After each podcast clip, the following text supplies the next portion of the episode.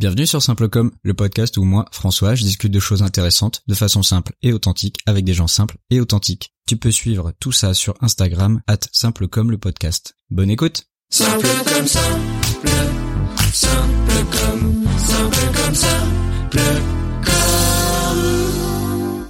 Bonjour et bienvenue dans Simplecom, le podcast. Aujourd'hui, Simplecom, Noémie. Comment nommer ce podcast? Je dirais euh, From Burnout to San Francisco. Yes. Euh, bah, bonjour déjà, Noémie, puisqu'il est 13h chez toi et 19h chez moi. Exactement. Bonjour, bonjour. Parce que là, en ce moment, tu es où? Tu n'es pas à San Francisco. Je suis à Montréal. Qu'est-ce qui fait que tu es à Montréal? J'ai commencé un VIE euh, au début du mois de février. Donc un VIE, c'est volontariat international en entreprise. C'est les accords euh, qu'il y a avec le gouvernement français, les entreprises qui sont implantées euh, hors de la France pour promouvoir euh, les jeunes. Et en gros, il faut avoir moins de 28 ans pour euh, pouvoir y participer. Et donc là, je suis repartie pour euh, des achats industriels Ah mais incroyable, attends, moi je savais pas ça déjà. Je pense qu'on y reviendra à la fin, parce que là le but c'est de savoir comment t'en es arrivé là et par où t'es passé surtout. Oui, parce que je ne pensais plus jamais revenir dans un bureau, donc euh, c'est Ouais. intéressant.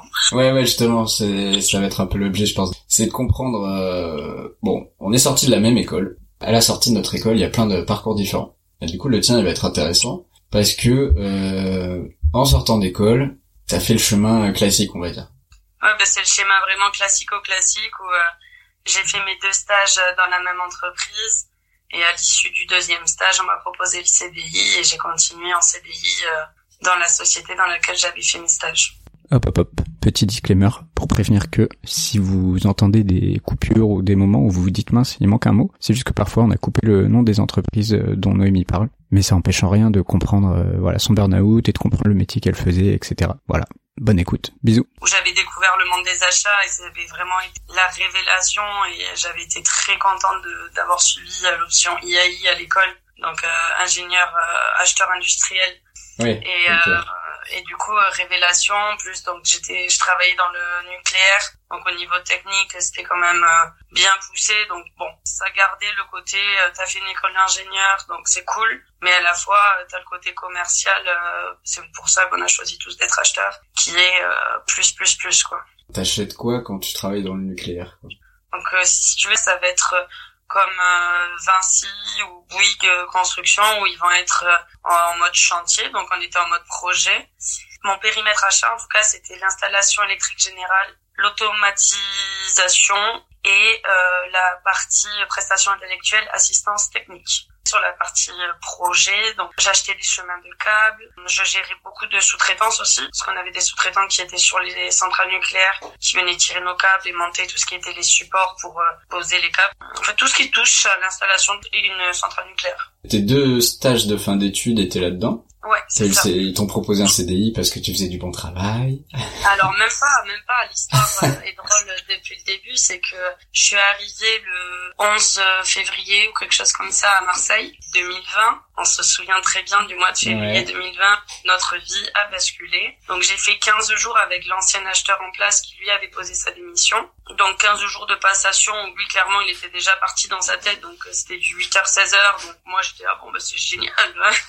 je suis Ouais. tombée vraiment au meilleur endroit. Et pas du tout en fait. Euh, quand mon chef est revenu et que lui est parti, là c'était plus 8h 19h que 8h 16h. Ensuite, monsieur le Covid a frappé à la porte. Je me suis retrouvée en confinement chez mes parents. Donc c'était très très chouette, mais euh, je travaillais beaucoup et à des horaires un peu décalés parce que ben, mon chef était vraiment sous l'eau. Il avait un de ses collaborateurs qui venait de démissionner, donc très dur à tout gérer. Mm. Et du coup, je travaillais principalement de 8h à 11h.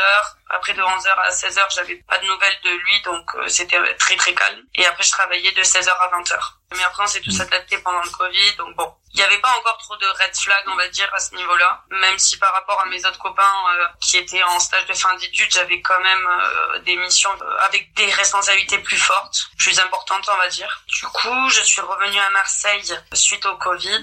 Ça s'est très bien passé, sauf que, bah, comme dans toutes les sociétés, hein, on avait perdu énormément d'argent. Surtout que nous, on était sur chantier, donc les chantiers quasiment à l'arrêt est une société qui est cotée en bourse avec des actionnaires. Et donc il faut Ça la rouler à la fin de l'année quoi. Pour les dividendes on sait comment ça se passe. Et donc, on nous a demandé de euh, faire la production euh, de l'année qui avait été annoncée euh, en janvier 2020, sans considérer qu'il y avait un Covid qui était passé. Donc, en gros, de, ouais, de juillet à décembre, on a fait six mois de travail pour rattraper l'année. Surtout, le dur du dur, ça a été octobre, novembre, décembre, où en trois mois, on a fait la production équivalente de six mois de chantier. Ah ouais, d'accord, ok. Donc, quand on appelle la production, en fait, si tu veux, c'est géré de la manière que ils vont être payés par le client quand il présente des frais. Tu dépenses de l'argent et ton client te paye à hauteur des affaires que tu réalises. Et là, les acheteurs, on est au cœur du travail parce que dès qu'on engage une commande, ça part en production et donc derrière, facture, donc argent du client.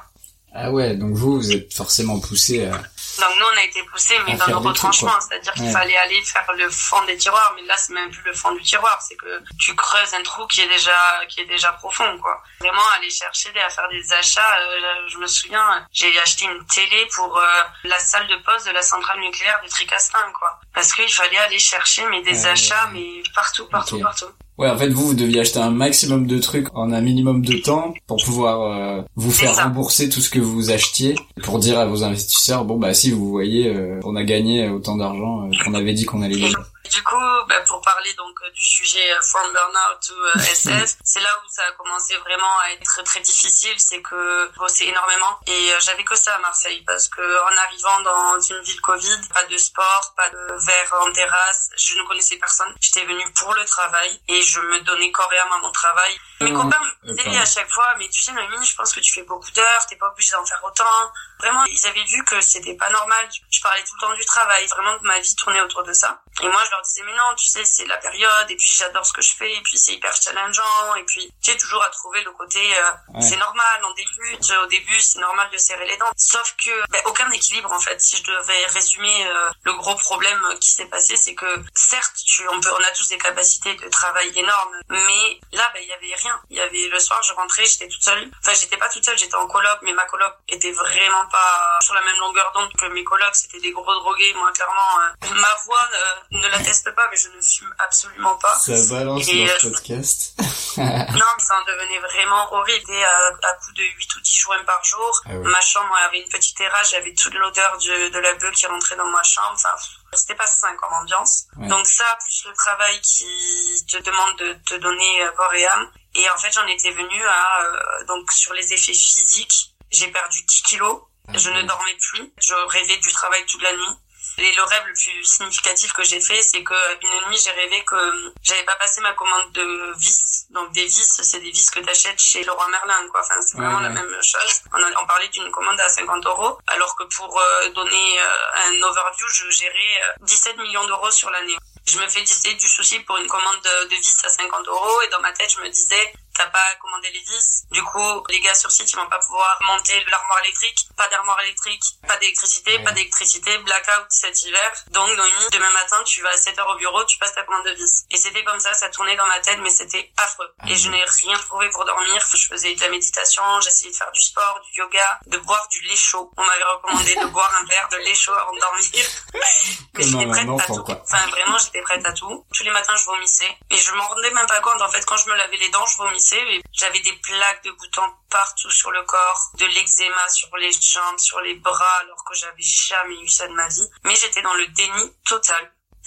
Sauf que petit à petit, ça a commencé vraiment à m'affecter. J'étais très fatiguée parce que je ne dormais plus. Donc j'étais très irritable, je pleurais très très souvent. Et un matin, je suis allée au travail, à un feu rouge, j'arrivais plus à conduire. Vraiment le, le cerveau déconnecté, vraiment déconnecté, déconnecté. Je devais réfléchir quand on me demandait comment je m'appelais. Et je disais rien à ma famille. Je prenais tout sur moi en disant mais non, ça va aller, c'est normal, c'est dur pour tout le monde. Et à chaque fois, je relativisais en disant mais non, mais c'est normal, on, on galère tous quoi. Et c'était pas du tout normal en fait. C'était octobre 2020. Je me souviens très bien que le jour où euh, Macron a pris son micro là et a dit euh, Hello les cocos, on se réenferme et euh, vous allez devoir ressortir avec vos attestations de 1 km. Là dans ma tête, il y a un truc qui a et j'ai dit non, c'est pas possible. Du coup, je suis rentrée un mercredi après le travail chez moi et j'ai fait que pleurer toute la nuit. J'ai pris un cachet pour dormir. C'est la première fois de ma vie que je prenais un cachet. C'est de l'Atarax pour donner un peu le, le contexte. Mon père qui fait euh, 1m90, 130 kg prend un demi Atarax ça le couche pendant 8 heures. J'ai pris un cachet entier, je n'ai pas dormi de la nuit. Du coup, là, enfin, là, tu sais plus quoi faire. Tu dors pas, tu te dis, mais c'est quoi la prochaine étape? Le cerveau, pour euh, le côté un peu euh, médecine, si il ne se repose pas, il peut vraiment griller dans le sens que quelqu'un qui ne dort pas trois nuits d'affilée peut mourir. Et on a des cellules qui se régénèrent pendant qu'on dort. Si tu dors pas, tu peux vraiment avoir des séquelles. Là, j'ai été voir le docteur le lendemain matin et elle m'a dit tu t'arrêtes de suite. Et moi, je voulais pas m'arrêter. Enfin, je me dis mais non, mais non. Elle me dit tu t'arrêtes. Il y a pas le choix en Ouais, fait. Hmm. Et euh, ben, toujours euh, cette persistance à se dire euh, je suis euh, indispensable. J'ai voulu être arrêtée qu'une semaine, alors que clairement j'aurais nécessité bien deux ou trois semaines de repos. Et pendant une semaine, j'ai fait que dormir. Mon corps a tout lâché. Quand j'y suis retournée, mon chef m'a dit écoute, tu restes en télétravail et tu travailles que de 8h à midi. L'après-midi, tu fais ta vie, tu fais autre chose tu fais du sport, tu... J'avais un très très bon chef, vraiment, qui a vraiment beaucoup pris soin de moi et qui m'a beaucoup aidé à m'en sortir. Mais à côté de ça, j'ai jamais su dire non. Et lui, vu que je venais toujours lui demander plus de travail, plus de travail, il m'en donnait. Donc c'est à la fois la personne qui m'a le plus aidé, mais c'est aussi la personne, sans le vouloir, ben, qui m'a aussi mis, mis la tête sous l'eau, tu vois. Parce que la seule responsable, c'est quand même moi qui n'ai pas su dire non, qui n'ai pas su donner mes, mes propres limites. Donc un conseil pour tous les futurs managers ou les managers qui nous écoutent, vraiment mettez les limites aux jeunes qui arrivent dans vos sociétés ou aux stagiaires, même s'ils ont la rage et qu'ils ont faim de travailler, enfin vraiment qu'ils ont la dalle, mettez-leur des limites. Ok, bon, du coup, putain, c'est bien. T'as quand même dit pas mal de choses qui peuvent faire écho à plein de gens qui sont euh, soit encore en travail ou justement euh, tu passais le message au manager. Et moi, j'aimerais avoir aussi le côté plus euh, si t'avais un message à passer aux, bah, aux jeunes qui sortent d'études ou comme nous qui étaient en stage de fin d'études il y a pas si longtemps que ça, tu vois. Tu vois quel message tu leur donnerais pour qu'ils commencent bien en fait, qu'ils se disent ok ça peut arriver au final plus vite qu'on pense parce que souvent on pense au burn-out euh, des gens qui ont 40 ans, 50 ans, euh, on pense pas au burn-out euh, de l'étudiant qui vient juste de finir son stage de fin d'études et qui commence euh, Ouais. taf tu vois. Il y a eu un taux de burn-out hyper élevé euh, dans la population 16-20 ans. Des gens ont fait des burn-out pendant leur étude. Le grand Ah ouais. coupable s'appelle euh, Monsieur Covid. C'est que quand t'es jeune, et là c'est le conseil que je veux donner, c'est que on a plein d'énergie, on commence à avoir de l'argent, on est vraiment au top du top. On a l'énergie de se coucher à 2 heures du matin et de tenir une journée de travail le lendemain, tu vois. Et le Covid nous a tout arrêté de ça. Le, burn-out des jeunes a été vraiment, vraiment, vraiment très, très, très important à cause de ça. Donc le gros conseil, c'est vraiment l'équilibre.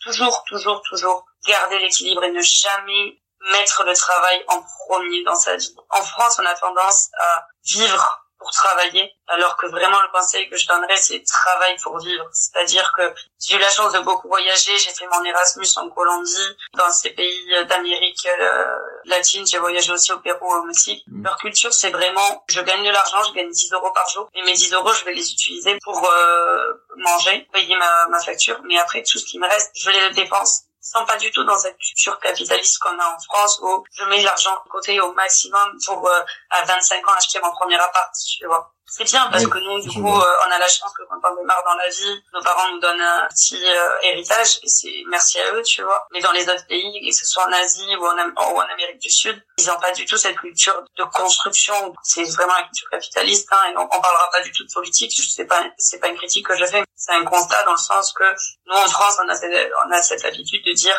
mais il faut investir tôt et ça nous servira. Eux, c'est non, l'argent, je l'ai, je le dépense et je kiffe. Et du coup, vraiment, le conseil que j'ai à donner aux jeunes, et vraiment, c'est kiffer, quoi. Soyez opportunistes et ne pensez pas au on va dire quoi de moi, enfin, au jugement des autres. Il faut foncer, mais toujours penser à la joie et au fun, quoi. Tu le premier entretien que j'ai fait à Montréal, le mec dit, écoute-moi, ce qui est important, c'est qu'il y ait du fun dans les équipes. Et nous, en France, on oublie le fun. On est très, le travail, c'est le travail. Et quand même, du coup, dans la chronologie, bon, on a bien compris. Je pense que le Covid, il a quand même joué un énorme rôle parce que nous a enfermés euh, dans un taf euh, qu'on faisait à la maison, alors que c'est quand même plus facile de travailler euh, avec ses collègues. Et, euh, et en plus, je pense que ça a joué aussi sur les horaires parce que forcément, quand t'es chez toi, que t'as rien d'autre à faire, tu peux te dire, bah c'est pas grave, je vais travailler jusqu'à 22 heures. De toute façon, j'ai rien à faire. Exactement. Pendant le Covid, euh, ça a commencé à arriver, du coup, un peu ce burn-out de faire des horaires et tout, ou pas encore. Alors si, si je parle donc il y a eu le parce que j'en ai fait deux quand même, il y, a- il y en a encore sous le coude. Euh, le premier donc c'était vraiment lié au Covid, le deuxième ça a été vraiment lié au fait que euh, si tu veux il y a eu cinq euh, départs dans ma mon équipe sous l'espace de six mois. Celui que j'ai remplacé était là depuis cinq ans, un autre départ qui était là depuis six ans et un autre qui était là depuis dix ans. Et après Ah euh, deux stagiaires qui étaient ultra ultra ultra cool et ultra performants. Petit à, à Magali et Clément du coup qui sont partis euh, aussi donc de 5 et d'une équipe vraiment bien rodée à 5 on s'est retrouvé à 2 avec euh, ben, mon chef qui était parti en congé et euh, qui a eu un Covid long donc de trois semaines de congé ça s'est transformé en six semaines d'arrêt tu vois. Et là clairement ça a été le début du deuxième burn-out où c'était encore une fois ma faute et je le reconnais tout à fait c'est que moi je me suis dit écoute Noémie là tu peux pas laisser les gens dans la merde. Vu que je travaillais vraiment main dans la main avec mon responsable achat je connaissais tous ces sujets tu vois et du coup, j'ai vraiment pris ben, la casquette du responsable achat pendant ces trois semaines d'absence. Ça m'a beaucoup appris. Euh, j'ai fait mes, les meilleures négociations de, de ma vie. J'ai rencontré des très bonnes personnes. J'ai été félicitée, etc.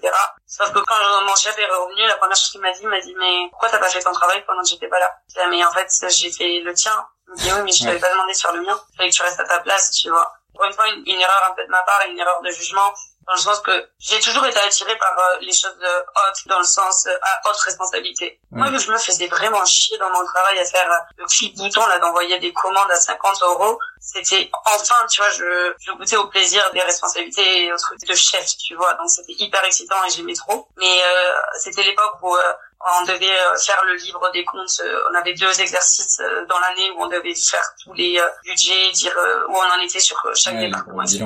ouais. C'était du Excel, clairement. C'était vraiment zéro valeur ajoutée, tu vois. Alors qu'aujourd'hui, t'appuies sur un bouton, ça fait tout seul, tu vois. Et du coup, euh, bah, j'ai été reprochée de pas avoir fait ce qu'on m'avait demandé de faire. Et là, bah, j'ai bossé vraiment jour et nuit pour euh, faire ces extractions, sauf que bah, la fatigue a repris. Je me souviens, un- un- une nuit, je m'étais mis le réveil à 4 heures du matin, je faisais des siestes de 20 minutes pour faire mes extractions. Et, euh, et là, c'était le début du deuxième burn-out. Le premier, c'était très physique. C'était vraiment mon corps qui me disait stop. Le deuxième, ça a été mon cerveau qui a arrêté. C'est-à-dire que je regardais mon ordinateur, j'étais incapable de rien faire. J'étais bloquée, figée, enfin, comme si quelque chose était rentré dans moi et avait mis pause. Je ne, je ne pouvais plus rien faire. Je n'arrivais plus à rien faire. Tu me disais 2 plus 2, je, je savais plus. Euh, ça, c'était octobre-novembre 2021. Donc, pile un an euh, après le premier. J'ai tenu, tenu. Donc, novembre, j'ai tenu, mais je sentais que la pente euh, était très, très, très, très, très, très dure. Enfin, vraiment, je, je voyais pas la lumière au bout du tunnel parce que c'était vraiment cette sensation d'être euh, dans un tunnel, il fait tout noir. Tu vois pas le bout, en fait. J'ai fait mes vacances de Noël, j'étais un cadavre. Enfin, vraiment, j'avais pas perdu de poids, j'arrivais à dormir, mais je, je continuais à prendre des cachets. J'ai pris des cachets pour dormir pendant six mois quand même. hein. J'ai vu tous les docteurs qu'on peut voir, psychologue, psychiatre, euh, kinésiologue, magnétiseur, hypnose, euh, acupuncture, massage des, euh, pieds, donner des plantes, du CBD, enfin, j'ai tout fait. J'ai une question qui me vient quand tu me racontes tout ça là. Quand tu vas voir ces médecins, donc tu leur, tu leur expliques euh, ce qui t'arrive, du coup le burn-out, Ouais. tout ça, mais tu veux juste en fait euh, essayer de passer cette période de burn-out et continuer de travailler et tu te dis tu te Ah dis ouais. pas à un moment donné me dire te dire c'est le c'est le, c'est le travail, il faut que j'arrête ce travail là. Si, clairement. Et euh, j'ai eu un très bon psychologue à Marseille. Et euh, en fait, c'est pas le burn le burn-out n'était pas lié qu'au travail, c'est que il y a c'était le, le travail a été un peu le la goutte d'eau qui a fait déborder le vase, mais mon vase était très plein depuis très longtemps. En fait, quand tu commences à faire une psychanalyse, ça ressort des trucs. Euh, des fois, t'as pas envie que ça sorte. hein. En fait, je savais que le problème venait pas du travail. Je voulais régler le reste. Parce que ce travail, il était, enfin, franchement, et encore aujourd'hui, là, ça fait sept mois que je suis plus dans ce travail. Genre, ça me manque. Ça me manque vraiment, tu vois. Mais c'est, c'est juste que j'avais tellement de choses que j'avais gardées en moi, que de manière familiale, de manière de mon comportement, de toujours à dire oui à tout le monde, d'être toujours très gentil, de jamais à, à vouloir être dans le conflit et tout. Et c'est en fait mon comportement personnel vis-à-vis du travail qui a merdé.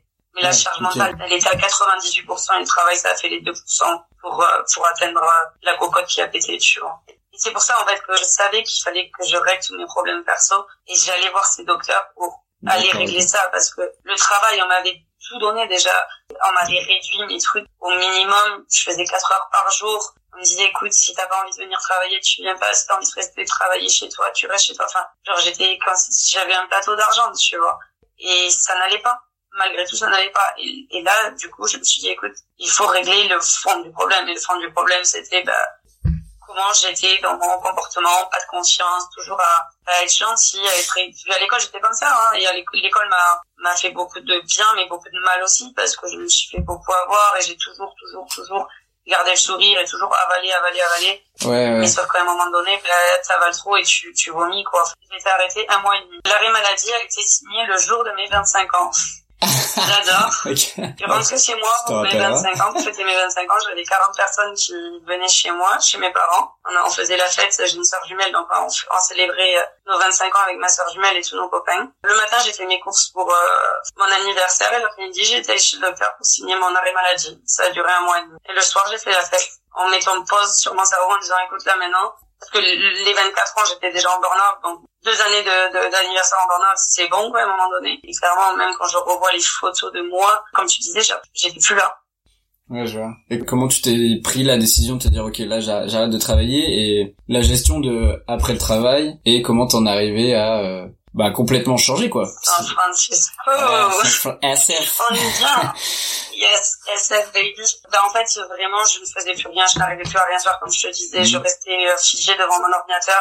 J'appelais ma mère tout le temps, elle me disait, mais, non, mais, ben, euh, au bout d'un moment, arrête, quoi. Mais, mais, mais tout mon entourage ne savait plus quoi faire, en fait. Ils étaient tous perdus, démunis. Enfin, vraiment, le, le sentiment d'impuissance. Et ça, c'est les personnes qui côtoient les, les gens dépressifs, ils le comprendront aussi, c'est se sent impuissant. Et la personne dépressive, parce que c'est une dépression, le burn-out, hein, c'est un mot, euh, le nouveau mot fancy, mais c'est une dépression, hein, on va pas se mentir.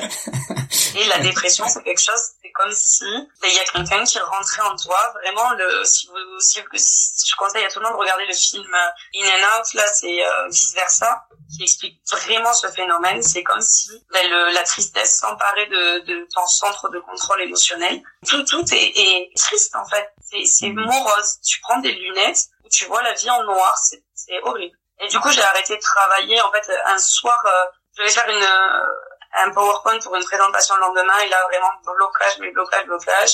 J'ai appelé ma meilleure pote et je dis, je sais pas comment faire. Est-ce que tu peux m'aider? Elle me dit, écoute, si tu n'écris pas le mail à ton chef pour lui dire que tu le fais pas, c'est moi qui le fais. Et bon, quand même, euh, je j'assume mes responsabilités. Du coup, j'ai envoyé un message à mon équipe en disant euh, j'ai un contretemps demain, je ne pourrai pas venir à la réunion. Et le soir, j'ai appelé mon chef qui était en déplacement. Je dis à Kim, euh, je peux plus. Je rentre chez moi demain et je vais voir le docteur.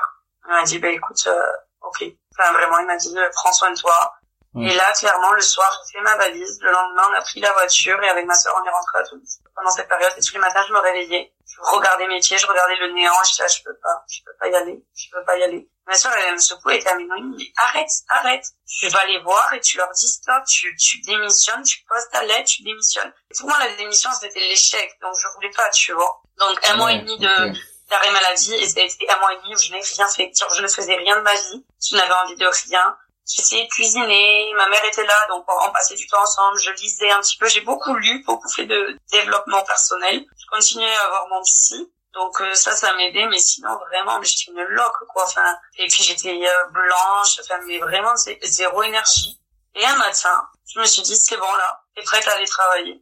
Et du coup, euh, j'ai été voir mon docteur. Non, parce que j'ai eu un mois d'arrêt et après le mois d'arrêt, genre la grosse angoisse, genre j'arrivais plus à dormir et je me disais non, je peux pas y retourner. Donc je dis à mon docteur, est-ce que tu peux me prolonger 15 jours et au bout de 15 jours, on fait un point. Et là, les 15 jours, je me suis vraiment mis en, en tête de c'est bon, Naomi, maintenant t'as fait un mois, t'as fait, tu t'es reposé, là il faut y retourner, tu vois. Et franchement, euh, ben, mon mental s'est remis. Et au bout de 15 jours, j'avais envie d'y retourner. Entre temps, j'étais allée voir un psychiatre parce que je pensais que j'étais bipolaire parce que j'avais, entre les deux burn-out, j'ai fait une énorme phase up où euh, j'ai acheté un appartement à Marseille, euh, je faisais euh, les 400 coups, enfin vraiment, j'étais euh, unstoppable.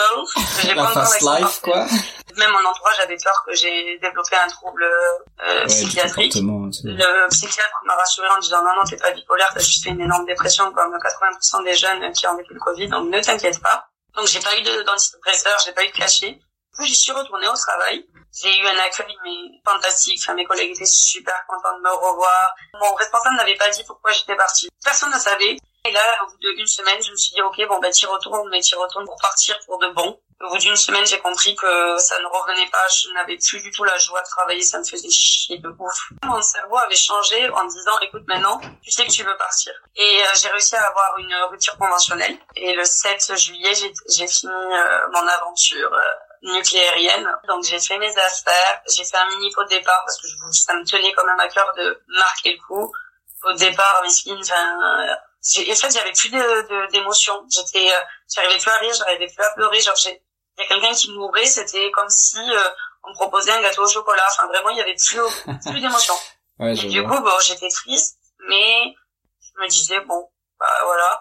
J'ai eu la chance d'avoir des collègues adorables et qui, euh, aujourd'hui, sont devenus des amis, tu vois, et ça, vraiment, c'est ce qui m'a fait tenir. C'est pour ça que je voulais pas partir, c'est que je voulais pas les laisser rester dans la merde. Ouais. Mais après, je me suis dit, écoute, ils sont égoïstes. Toi, il faut que tu te sortes de la merde toute seule. La merde, elle était là avant que t'arrives, tu vas pas sauver le monde. Donc, sauve-toi, toi, et après, bah, tu, tu aideras de, tu essaieras de sauver le monde à ta hauteur. Et crois pas que tu peux guérir tout le monde, tu vois. Et après, euh, j'ai commencé intérim chez Decathlon, faire des cartons toute la journée. Et c'était génial parce que je n'avais plus à réfléchir. Et franchement, ça a été mais les deux mois, les best mois de ma vie en termes de travail. C'était qu'une équipe de jeunes hyper cool. Et il y, avait zéro jugement. En fait, il y a des gens, c'était des anciens taulards. Des gens, ils étaient en pré-retraite. Il y en a, c'était des jeunes qui malheureusement n'avaient pas pu faire d'études et qui étaient rentrés en intérim chez Decathlon et que petit à petit avaient un peu gravi les échelons de Decathlon.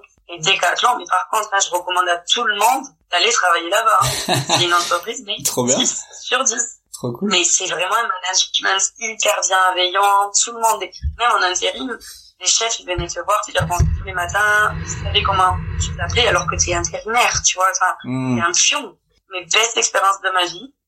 Et après ça, donc, j'ai une grande sœur qui vit à San Francisco depuis 8 ans et qui m'a dit, écoute, Noémie, là, c'est pas bien. Moi, je te propose pendant 3 mois, donc c'est la durée de l'ESTA, donc le visa euh, vacances touristes euh, américain. Tu apprends l'anglais, tu, et tu décompresses loin de tout le monde. Du coup, j'ai accepté la proposition et ça a été mes les trois meilleurs mois de ma vie parce que là, en fait, c'est comme un peu si je m'étais construit jusqu'à mes 25 ans et tout le monde en est comme ça. Quand on se construit sous euh, les racines de nos parents, sous les bases de notre éducation, de l'école, de, de nos amis. Sauf qu'à 25 ans, il y a un peu un switch de notre vie où maintenant c'est nous les propres maîtres de nos décisions. On n'a plus papa et maman qui sont derrière nous. Tu vas à droite, tu vas à droite, tu vas à gauche, tu vas à gauche. Il n'y a pas de bon ou de mauvais chemin. Il n'y a pas de bonne ou de mauvaise situation. Mais euh, en gros, tu choisis et tu assumes et tu y vas, tu vois. Et euh, là, j'ai vraiment senti ça. Et à San Francisco, je me suis vraiment relevé, révélée et relevée. Enfin, les deux mots, du coup, euh, vente de pair. Dans le sens que j'étais moi-même et je kiffais pour moi toutes les décisions que je prenais. Je me mettais tout le temps au centre. C'était la première fois de ma vie que je prenais soin de moi, mais vraiment de ma santé mentale. À dire est-ce que ça, ça te est-ce que ça, ça te pas? Tu vois, j'ai- appris vraiment à dire non. Et putain, ça fait trop du bien, quoi. Enfin, de, de, de penser à soi en priorité, ça change la vie. Je me suis trouvée, parce que je me connaissais pas, je me suis trouvée. Avant, j'avais vraiment la phobie d'être toute seule. Dès que j'étais toute seule, j'appelais tout le temps des gens. Je... Et puis j'ai une sœur jumelle, j'ai vécu 18 ans collée à elle. J'ai 18 premières années de vie avec elle. Donc... Et ça, tous les jumeaux le comprendront aussi. C'est que quand tu vis avec un jumeau ou une jumelle, t'as pas d'individualité. Même auprès de ta famille, auprès de tes amis, tu es le jumeau ou la jumelle de quelqu'un. Mm. Puis moi, je viens d'une famille où on est quatre, donc il y avait mes deux grandes sœurs et les petites jumelles.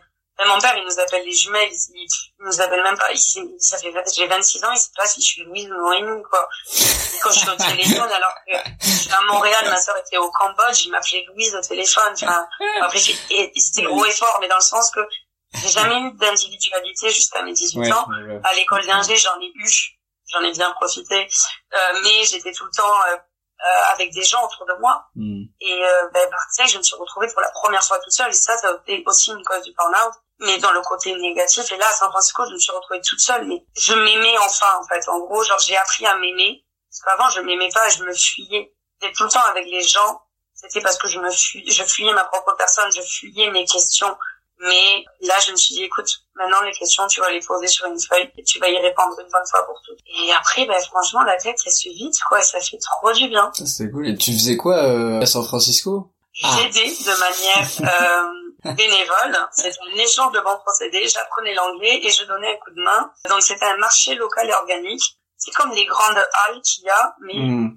concentrées, tu vois. Ouais. Un peu le, le biocop. Si on pouvait comparer en France, ça serait un mini biocop de la taille d'un Vival, tu vois.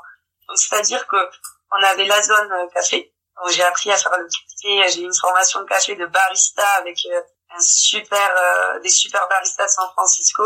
Donc incroyable, je sais faire des cœurs, j'ai essayé de faire une euh, licorne. Et après, en fait, tout le long du magasin, il y avait bah, la partie euh, vegan.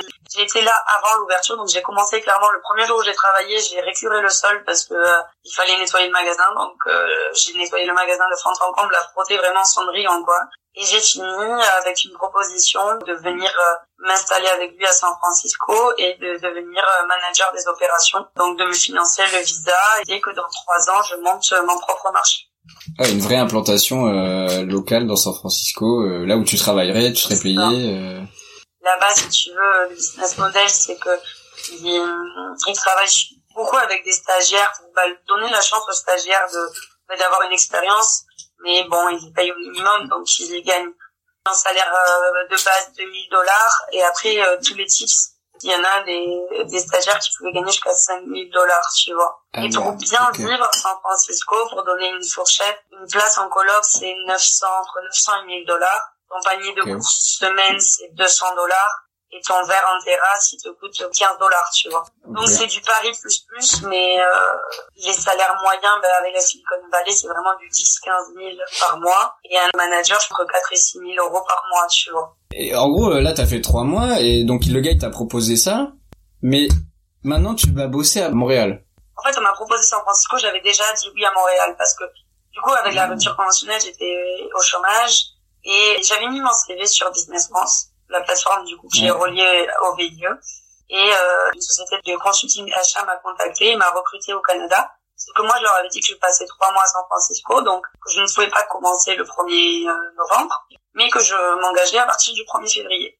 Donc avant de partir à San Francisco, j'avais déjà signé mon contrat avec euh, le VIE du Canada. Parce que avant de partir à San Francisco, je ne connaissais même pas Mario. Ce truc de marché local, même ma sœur ne, ne le connaissait pas. Et du coup, je me suis dit, écoute, moi j'ai dit à Mario que je voulais revenir parce que je sentais que je ne voulais plus travailler dans l'industrie, que je ne voulais plus être acheteuse et vraiment, le mais j'ai jamais ressenti autant de joie que d'aller travailler. J'étais fatiguée parce que c'était des horaires de 6h à 15h et euh, j'avais une heure de transport donc je me levais à 5h mais j'ai jamais été fatiguée. Enfin genre, ça m'énergisait tellement. Je sais, en fait, j'ai vraiment trouvé ma voie et ça fait trop du bien de se sentir à sa place en fait. Et vraiment, c'est, tu vois, il disait que vraiment, genre, je vomissais tous les matins j'étais couverte d'eczéma de la tête aux pieds, j'allais faire du 10 kilos. Alors que là, vraiment, c'était, enfin, genre, je suis faite pour ça. Et, euh, Paolo m'a dit, mais enfin, c'est rare que j'ai vu une personne qui alliait autant le côté humain et le côté professionnel. Du coup, là, le plan, c'est que je suis à Montréal pendant deux ans, mais mon objectif, c'est d'aller à San Francisco le plus tôt possible. Donc, euh, là, je vais lancer les démarches pour obtenir un visa, parce que je veux pas y retourner euh, sans avoir un visa qui me permet de travailler vraiment de manière euh, légale. Je suis enfin arrivée à un niveau où je, je suis contente de ce que je fais. Et ça, vraiment, tu vois, avant, je vois que, que j'ai grandi et que j'ai vraiment pris de la, de la, je vais dire de la maturation, de la maturité.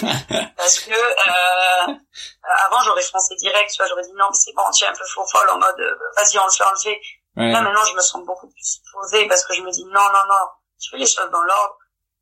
T'as, t'as attendu 25 ans avant de trouver ta voie, tu peux attendre un an ou deux ans de plus, tu vois. Enfin, j'en ai pas à deux ans près. J'ai que 26 ans, ma vie, elle est devant moi. J'ai aucune attache. Toujours célibataire, pour ceux qui savent. La Pour la ceux qui nous écoutent, écoutez. S'il y a des mecs de Montréal qui sont dans les parages. Il y a des mecs euh, de l'école euh, qui euh, veulent déclarer votre flamme. J'ai toujours le même numéro. Euh, non, non, je rigole. Euh, non, mais du coup, non, mais c'est une chance aussi d'être célibataire dans le sens que je prends mes propres Oui, décisions. J'ai pas à faire de compromis avec mon partenaire, tu vois. Et Montréal, je- j'en peux plus de la neige. Là, Enfin, ça fait un mois que je suis là. Déjà gavé, quoi.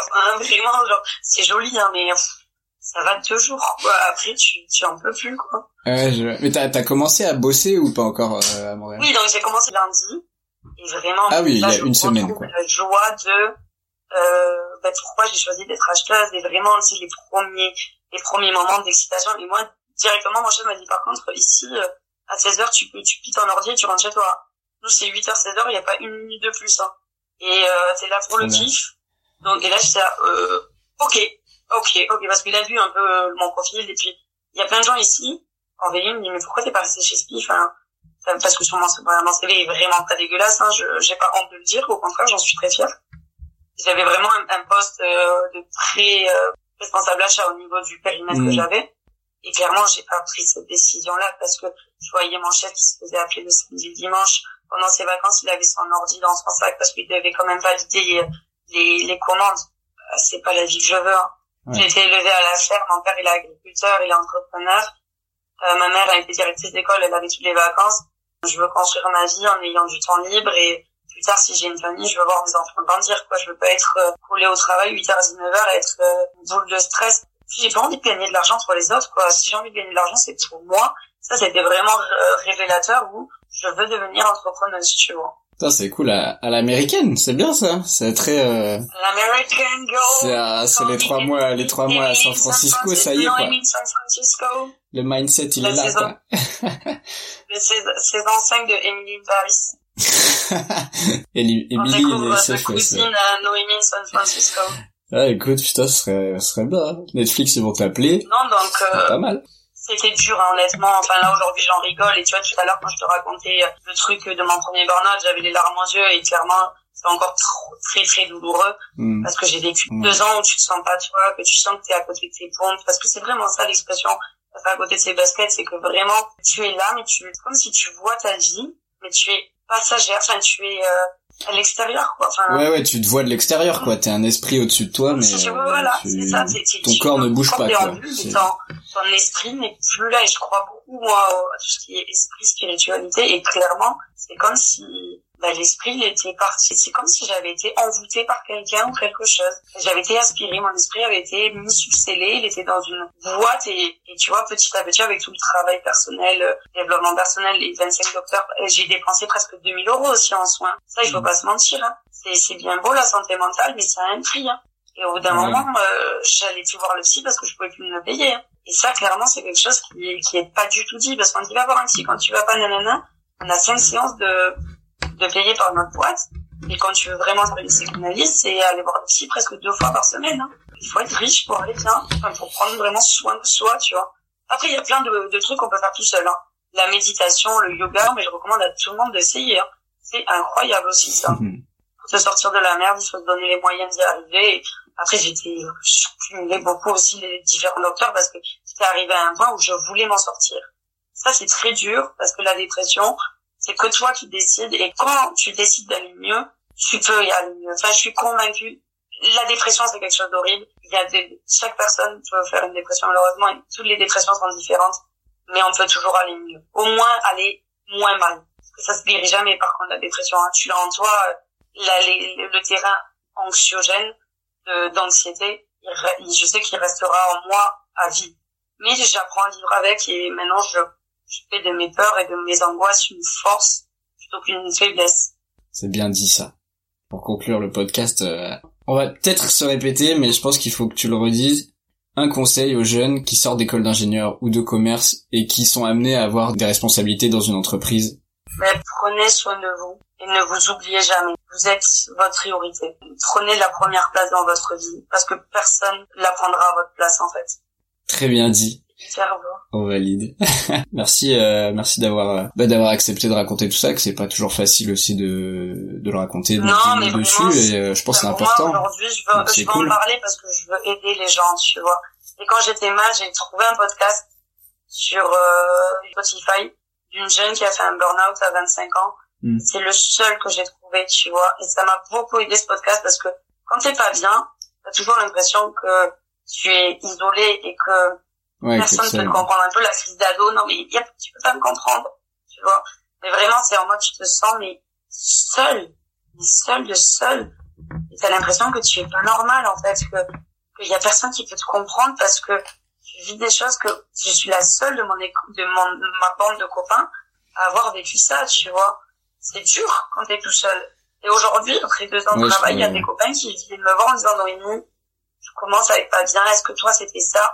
Ça j'aime beaucoup parce qu'il y a plein de gens du coup, parce que j'en parlais très très librement du, du- de la dépression, qui viennent me demander des conseils pour dire écoute, on t'a vu, on veut pas devenir comme toi, qu'est-ce que je dois faire pour arrêter? Et là j'ai une copine de mon travail qui vient de, de démissionner parce qu'elle me dit écoute, euh, je, je peux plus, je ne peux plus, je, je me lève tous les matins mais j'ai la boule au ventre, je sens que j'arrive au bout. Elle a démissionné six mois après moi et on avait été enfin, c'était vraiment ma partenaire in crime au travail, enfin, genre, vraiment, on était cul et chemise, comme on dit. Et, euh, ça m'a fait rire dans le sens, je suis contente pour toi. Parce que, Ouais, parce que tu sais ce, tu, tu sais ce tu, qu'il tu, attend. tu après. pars avant qu'il soit trop tard Ouais, ouais. et tu touches pas le fond parce que toucher le fond, c'est dur. C'est dur. Plus tu touches le fond, plus tu, tu galères à remonter. Mais on peut toujours remonter. comme disait Amel Dance. Toujours le poids levé. On finira sur ce, cette belle parole. Toujours, euh, toujours le poids levé. Et, euh, Ouais, et ça, si vous avez besoin d'en parler, bah écoutez, euh, contactez, euh, contactez Noémie. Elle sera ravie Bah, de, bien sûr, de en vous vrai, aider. ça sera, je, je prendrai le temps de répondre parce que c'est un sujet qui me, qui m'a beaucoup, beaucoup affecté. Si je peux au moins aider même une seule personne à pas vivre ça, enfin, euh, je le ferai parce que j'étais très entourée, heureusement, parce que vraiment, ça des pensées suicidaires et c'est pas, j'ai eu beaucoup de mal à la- à l'avouer. Hmm. Et ma mère, je l'ai jamais dit. Mais, euh, j'ai eu des pensées suicidaires et ça, c'est vraiment le plus dur. Ouais, Bon, il faut qu'on finisse sur une autre Ouais. note, là-bas. Non, mais sur le, sur, euh, non, non, mais oui, en vrai, sur, sur ce que tu dis, quoi, le, toujours, euh, Non, mais voilà, viser la lune, dire que toujours, même si le jour euh, il est gris, le lendemain il sera, il Il sera, sera mieux et- plus joyeux. Et chaque jour euh, ne se ressemble pas, et à chaque jour suffit sa peine. Donc euh, voilà, et surtout, euh, pas comme porter tu le, disais, la euh, misère du monde sur les épaules et c'est ça, ouais. Fun, c'est ça. fun, fun, fun, Pensez, à, pensez à vous, pensez à vous, pensez à avoir euh, du kiff dans votre vie et le travail, euh, le travail vous en trouverez euh, un autre Mais si le vôtre il vous va pour, pas. euh, pour euh, Donc, payer euh, les, les factures et pour payer les vacances, hein, ça s'arrête là. Exactement. Bon, Voilà. au revoir tout le monde. Simple comme simple, simple comme simple